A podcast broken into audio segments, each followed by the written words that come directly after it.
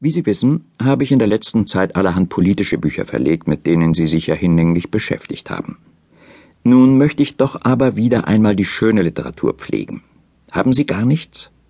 Wie wäre es denn mit einer kleinen Liebesgeschichte? Überlegen Sie sich das mal.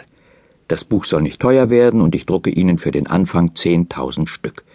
Die befreundeten Sortimenter sagen mir jedes Mal auf meinen Reisen, wie gern die Leute so etwas lesen. Wie ist es damit? Sie haben bei uns noch 46 Mark gut. Wohin sollen wir Ihnen die überweisen? Mit den besten Grüßen, Ihr Riesenschnörkel, Ernst Rowold. 10. Juni. Lieber Herr Rowold, Dank für Ihren Brief vom 8.6. Tja, eine Liebesgeschichte, lieber Meister. Wie denken Sie sich das? In der heutigen Zeit Liebe? Lieben Sie? Wer liebt denn heute noch? Dann schon lieber eine kleine Sommergeschichte. Die Sache ist nicht leicht. Sie wissen, wie sehr es mir widerstrebt, die Öffentlichkeit mit meinem persönlichen Kram zu behelligen, das fällt also fort.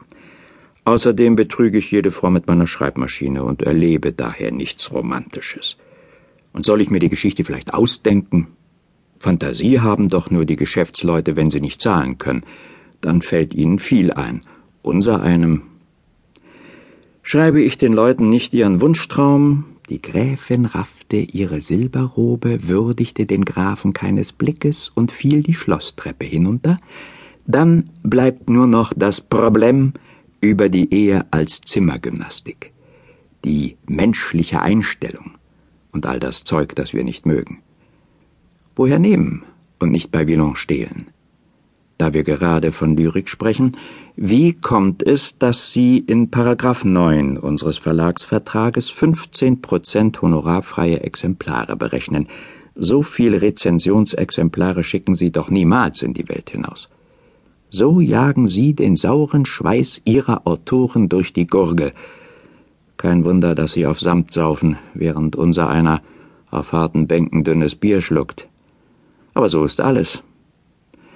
Dass Sie mir gut sind, wusste ich. Dass Sie mir für 46 Mark gut sind, erfreut mein Herz. Bitte, wie gewöhnlich, an die alte Adresse. Übrigens fahre ich nächste Woche in Urlaub. Mit vielen schönen Grüßen, Ihr Tucholsky.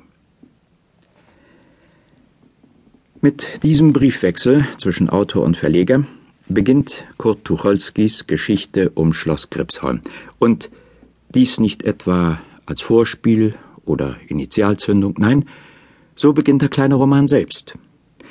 Tucholsky, an dessen hundertsten Geburtstag in diesem Jahr durch viele Veranstaltungen und wissenschaftliche Symposien erinnert wird, hat hier einfach seine Briefe an Ernst Rowohlt und dessen Antworten seinem ersten Kapitel subsumiert, in der erkennbaren Absicht, seine erzählende Prosaarbeit jedem Leser von vornherein als das vorzustellen und verständlich zu machen, was es sein soll, eine Liebesgeschichte, so will es der Verleger.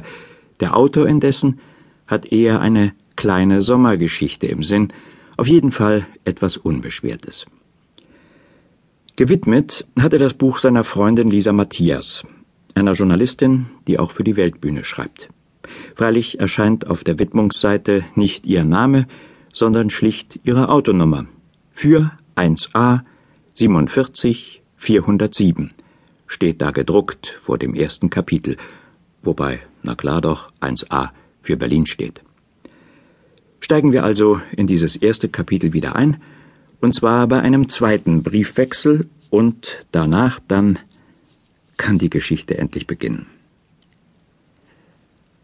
Ernst Rowohlt Verlag, Berlin W50, Passauer Straße, 8 bis 9, 12. Juni. Lieber Herr Tucholsky, vielen Dank für Ihren Brief vom 10. dieses Monats.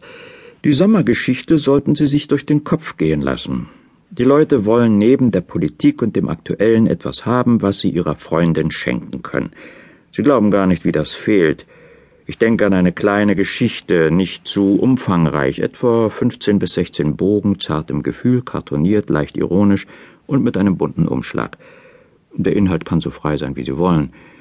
Ich würde Ihnen vielleicht insoweit entgegenkommen, dass ich die honorarfreien Exemplare auf 14 Prozent heruntersetze. Wie gefällt Ihnen unser neuer Verlagskatalog?